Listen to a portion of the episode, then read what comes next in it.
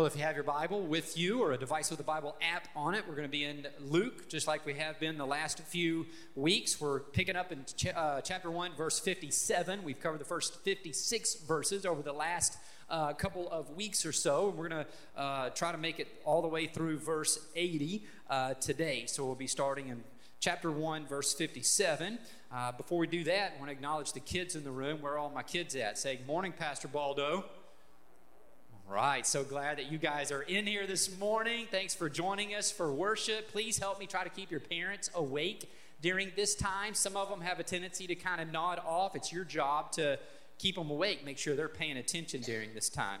All right, chapter 1 of Luke, beginning in verse 57, says When it was time for Elizabeth to have her baby, she gave birth to a son.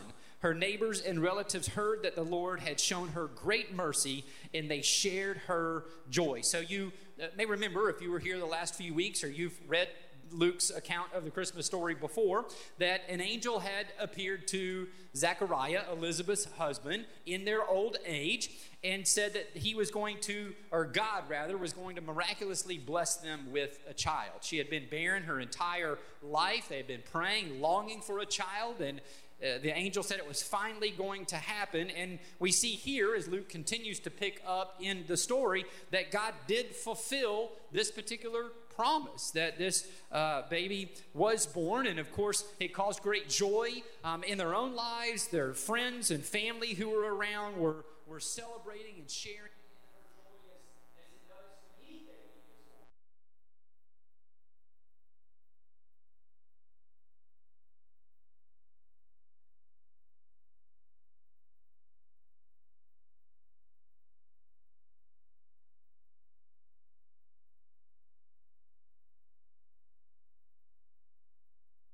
59, it says, On the eighth day they came to circumcise the child, and they were going to name him after his father Zechariah, but his mother spoke up and said, No, he is to be called John. Now, you may remember as well that earlier in the chapter, this is what the angel had told them to name this baby that God was going to bless with them with, that his name should be John.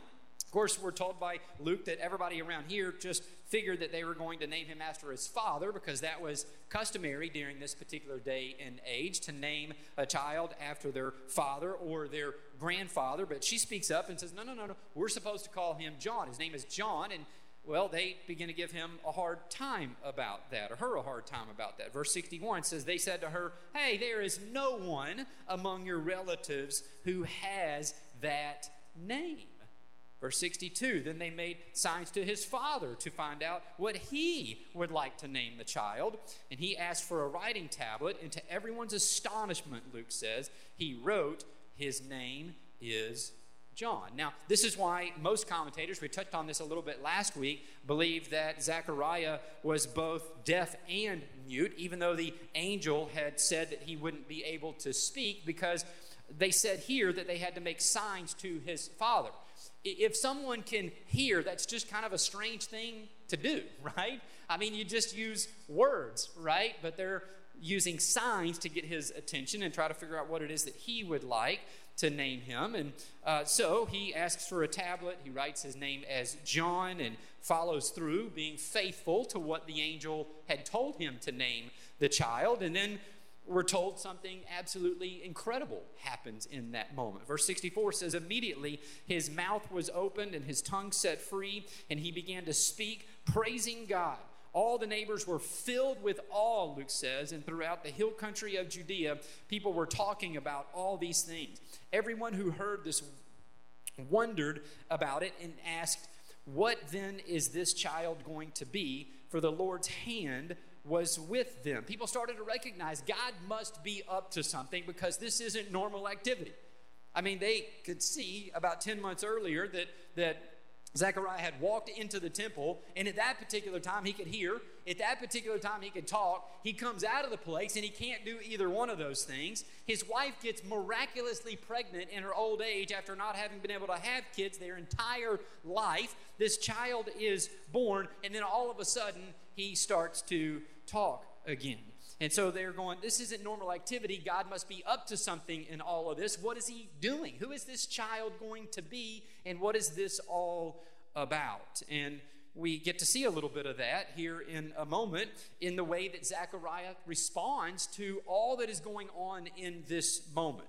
Luke says in verse 67 his father Zechariah was filled with the Holy Spirit and prophesied, Praise be to the Lord, the God of Israel, because he has come to his people and redeemed them. And so we're, we're told that Zechariah was filled with the Holy Spirit, he was indwelt by the Holy Spirit, and that he was being inspired by the Holy Spirit to to sing these words. These were prophetic words. This was prophecy. This was a declaration that the Holy Spirit was inspiring him to speak about of what God was going to do in the future through the current events that were happening right now in this particular moment.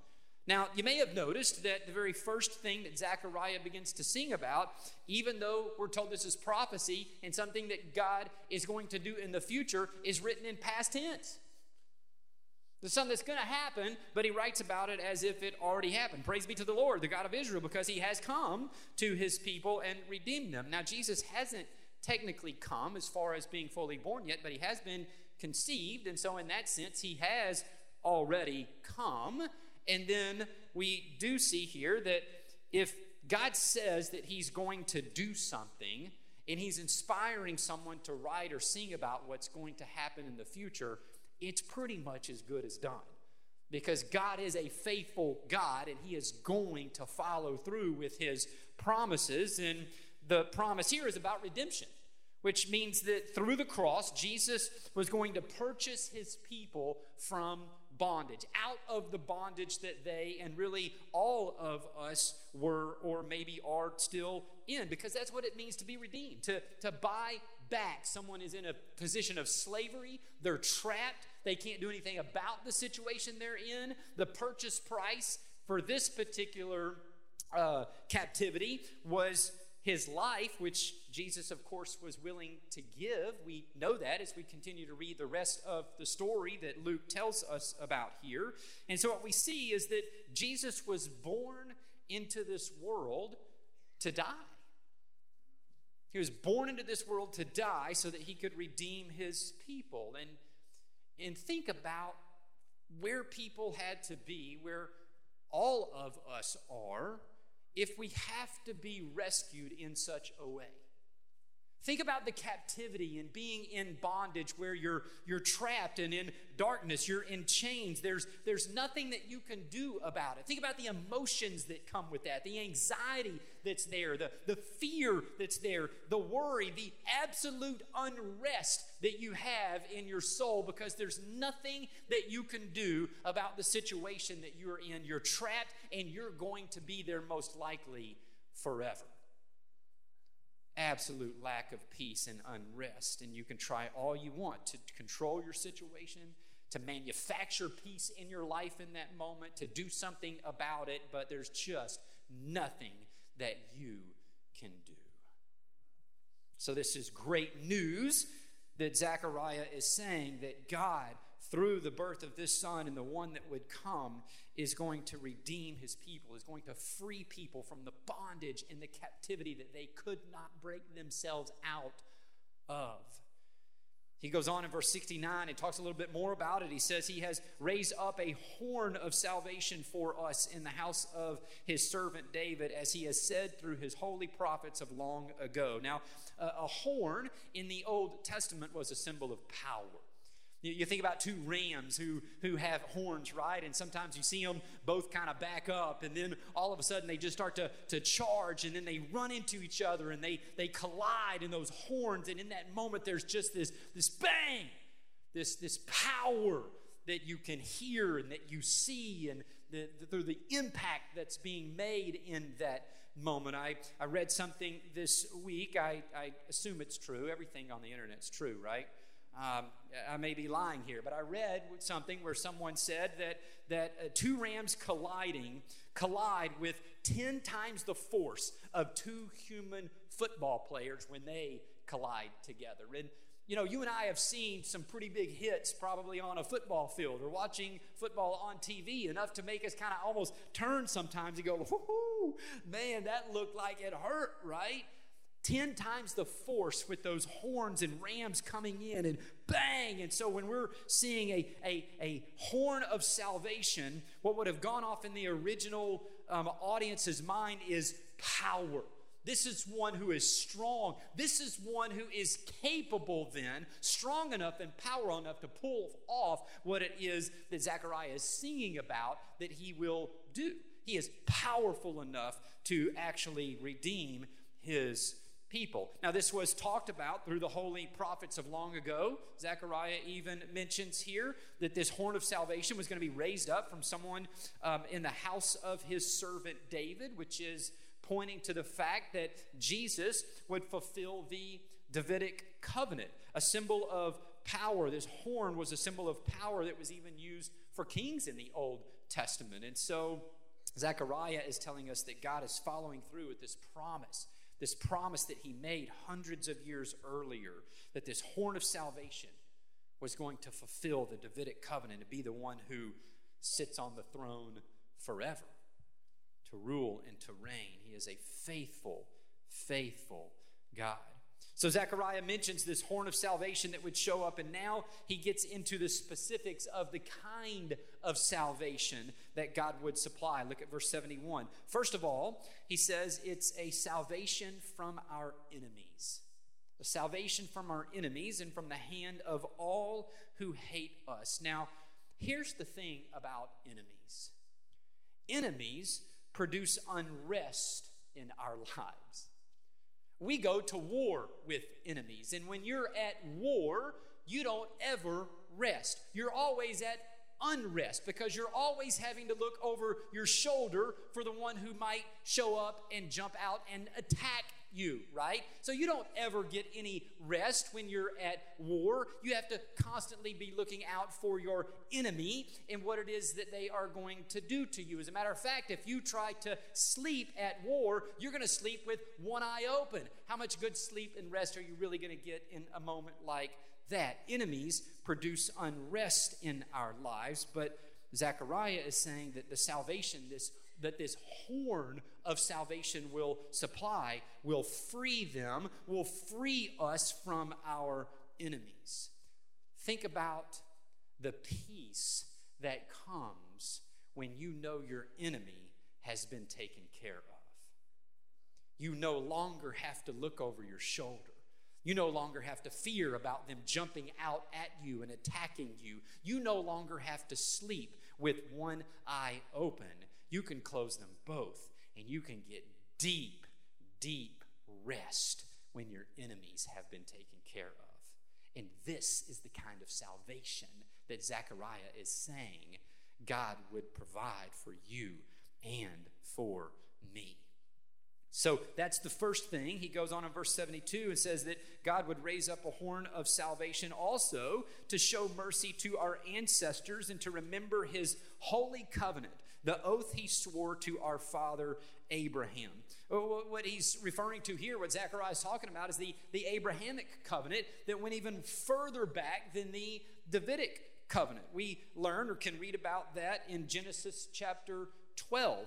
First three verses say this The Lord said to Abram, Go from your country, your people, and your father's household to the land I will show you. I will make you, God says, into a great nation, and I will bless you. I will make your name great, and you will be a blessing. I will bless those who bless you, and whoever curses you, I will curse. And listen to this all peoples on earth will be blessed through you. God had made a promise, a promise, a covenant to build a nation, to build the nation Israel, and through them to bless all people on earth. And Zechariah is saying that this horn of salvation is the one who would fulfill that covenant. That all people on the earth would be blessed through him, the one raised up through this covenant nation, this or this nation Israel that he had built. So, this horn of salvation will supply salvation from our enemies in the hand of all who hate us, to show mercy to our ancestors, to remember his holy covenant. Verse 74 also to rescue us from the hand of our enemies and to enable us to serve him without fear in holiness and righteousness before him all our days. Now, that would be quite an accomplishment, right? I mean, God is the only one who's holy. God is the only one who is truly right. And so to show up in his presence should certainly cause some fear, should certainly cause some unrest and a lack of peace in our lives to stand before a holy and a perfect God. You can't show up and serve and worship a holy and a right and a just and a perfect God. So, for a horn of salvation to pull that off, where we can serve Him without fear and in holiness and righteousness, now that would be quite an accomplishment. And yet, that is exactly what the writers of the New Testament say happened through Jesus' death and His resurrection. That when we put our faith and trust in Him, that Jesus comes to indwell us after completely forgiving us, and that we enter into this spiritual union where we are made holy now in Him and we are made righteous. Not just seen as holy in Him, not just seen as righteous, but made holy in Him and made righteous in Him. So if you're made holy and you're made right with God, then guess what you can do without fear? You can serve Him, you can worship Him, you can enjoy intimacy with Him. You no longer have to be at unrest, you can enjoy peace with Him. Zechariah, after singing about Jesus and prophetically singing about him here, turns his attention to his own child now, verse 76, and says, And you, my child, will be called a prophet of the Most High, for you will go on before the Lord to prepare the way for him, to give the, his people the knowledge of salvation through the forgiveness of their sins. In other words, he says, uh, John, my son, that's being born in this moment, you are going to be a great pointer. You are going to point to Jesus, point everyone to Jesus as the way of salvation and for the forgiveness of sins of all people. We even see this happening as John grows up and as Jesus grows up and he begins his earthly ministry. John, when he writes his gospel in the first chapter, verse 29, says, John saw Jesus coming towards him and said, Look, the Lamb of God who takes away the sins of the world. Now, when you and I say, Look, to someone else, what do we do 99.9% of the time when we say that? We point, right? Look. And we point at what we want them to look at. So John the Baptist sees Jesus and says, Look at Jesus, the one who will take away the sins of the world. And so John the Baptist, Zechariah is saying, would be born to be a pointer, to point to Jesus, who through the cross and his finished work on the cross would provide forgiveness of sins to anyone, anyone, regardless of who they are, where they've been, what it is that they've done, if they'll just receive him by faith. Now, the question is why would a holy and perfect God allow his one and only Son to go all through all of those things and give this salvation away as a gift? And Zechariah tells us in the next verse because of the tender mercy of our God. Because of the tender mercy of our God. Tender mercy here refers to deep seated personal emotions. Deep seated personal feeling here, especially compassion. In other words, there is a deep seated personal compassion that the God of the universe has for you personal. It applies to everyone, but it's personal to you and to me and to each and every one of them and in us. And so it's the tender mercy, and out of that tender mercy of God, that he goes on in the verse, verse 78, and says, By which the rising sun will come to us from heaven to shine on those living in darkness and in the shadow of death, to guide our feet into the path of peace. I don't know if you guys ever saw it or not. There was a movie that came out not too long ago about the Thai boys soccer team that got trapped in a cave. If you didn't see the movie, you know what I'm talking about. There's no way you missed the story of the, the 12 kids who got trapped in a cave. They, the 12 kids and their coach went into a cave after practice one day. They were doing some hiking and exploring. And, and while they're in there, I mean, it starts to rain, and it starts to rain a lot so much so that it gets flooded and they get trapped. And they're two and a half miles into the cave. I mean, they are deep into the cave and it's flooded and there is no way out. It's completely dark. And they cannot do anything about the situation that you're in. Can you imagine the fear, the worry, the anxiety, the stress? the absolute unrest that these guys were in. We're trapped, there's no way out, and we don't know for how long. And if we're ever going to be able to get out of here. Nine days later, some divers showed up. They went through and found that I don't know how many hours it took them to get through there and work their way back, but they finally showed up and they see the boys. And these divers, when they show up, they they had light in their darkness. The divers had the proper equipment, and the divers even knew the way. They could tell the boys how to get out. They could give them the right equipment. They could shine a light in the darkness to even help them to see where it was that they would have to go. The only problem was is there's no way that these kids, even with the help of a guide, an expert guide, would be able to get out of the situation that they were in because they were completely incapable of pulling off the tasks. Only expert divers could pull off what it is that they were doing. And so, even with someone who could show them the way, tell them what to do, provide the right equipment, these guys were completely helpless to carry out the t- tasks. And so, the divers came up with a plan. And the plan was that they would put them to sleep.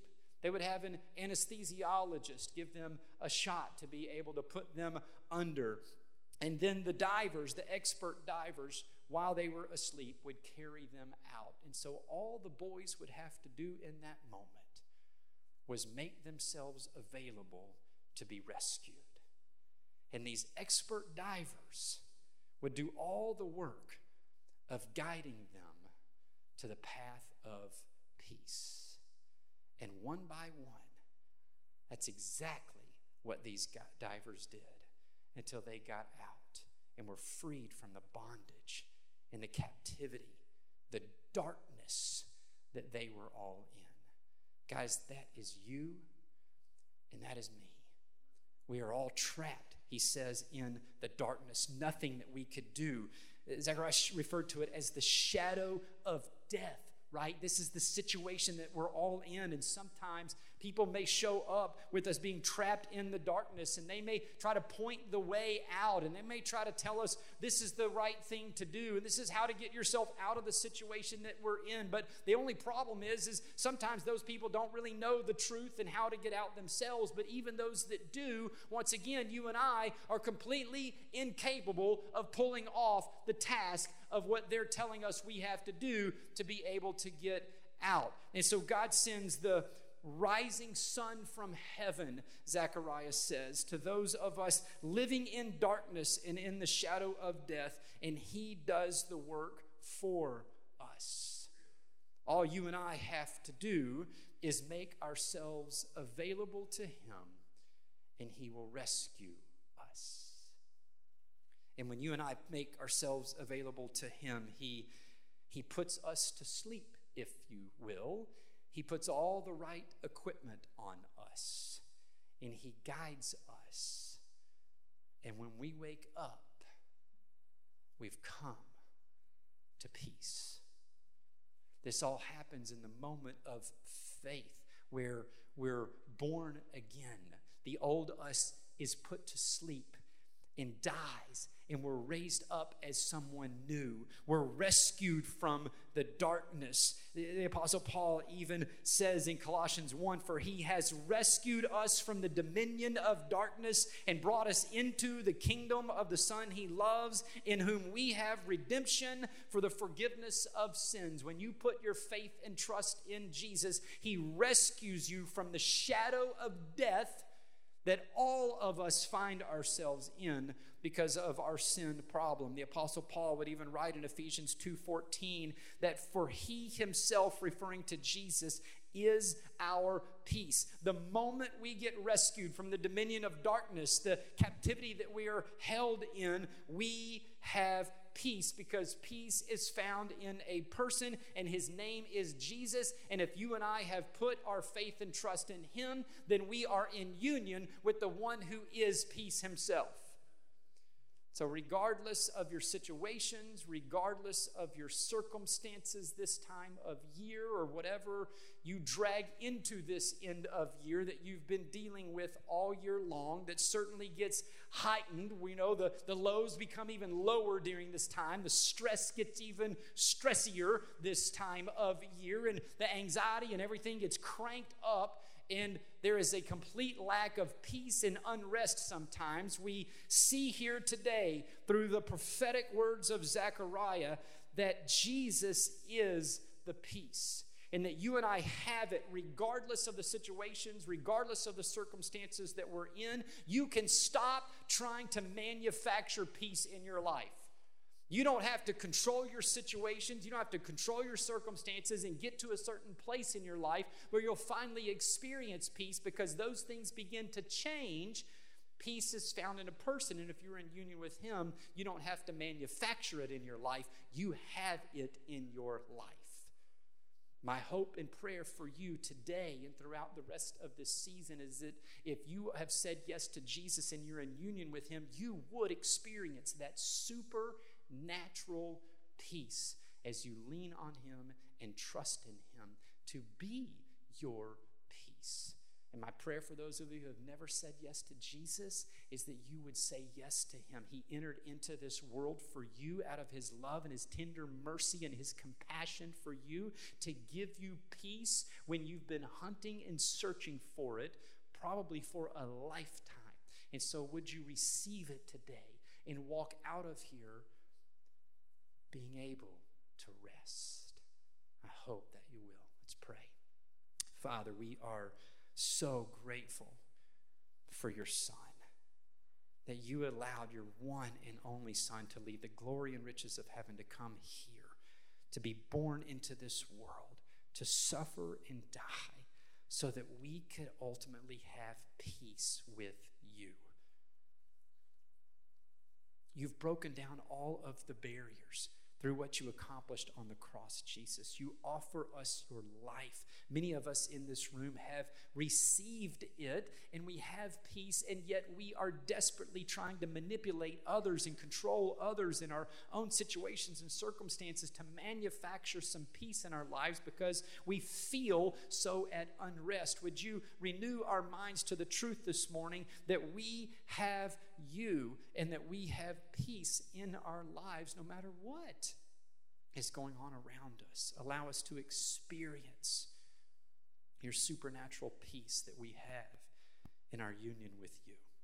And Father, I pray for those who are here today, maybe watching online today, who have never said yes to Jesus. You would continue to open up their hearts to receive you, maybe even now in this moment.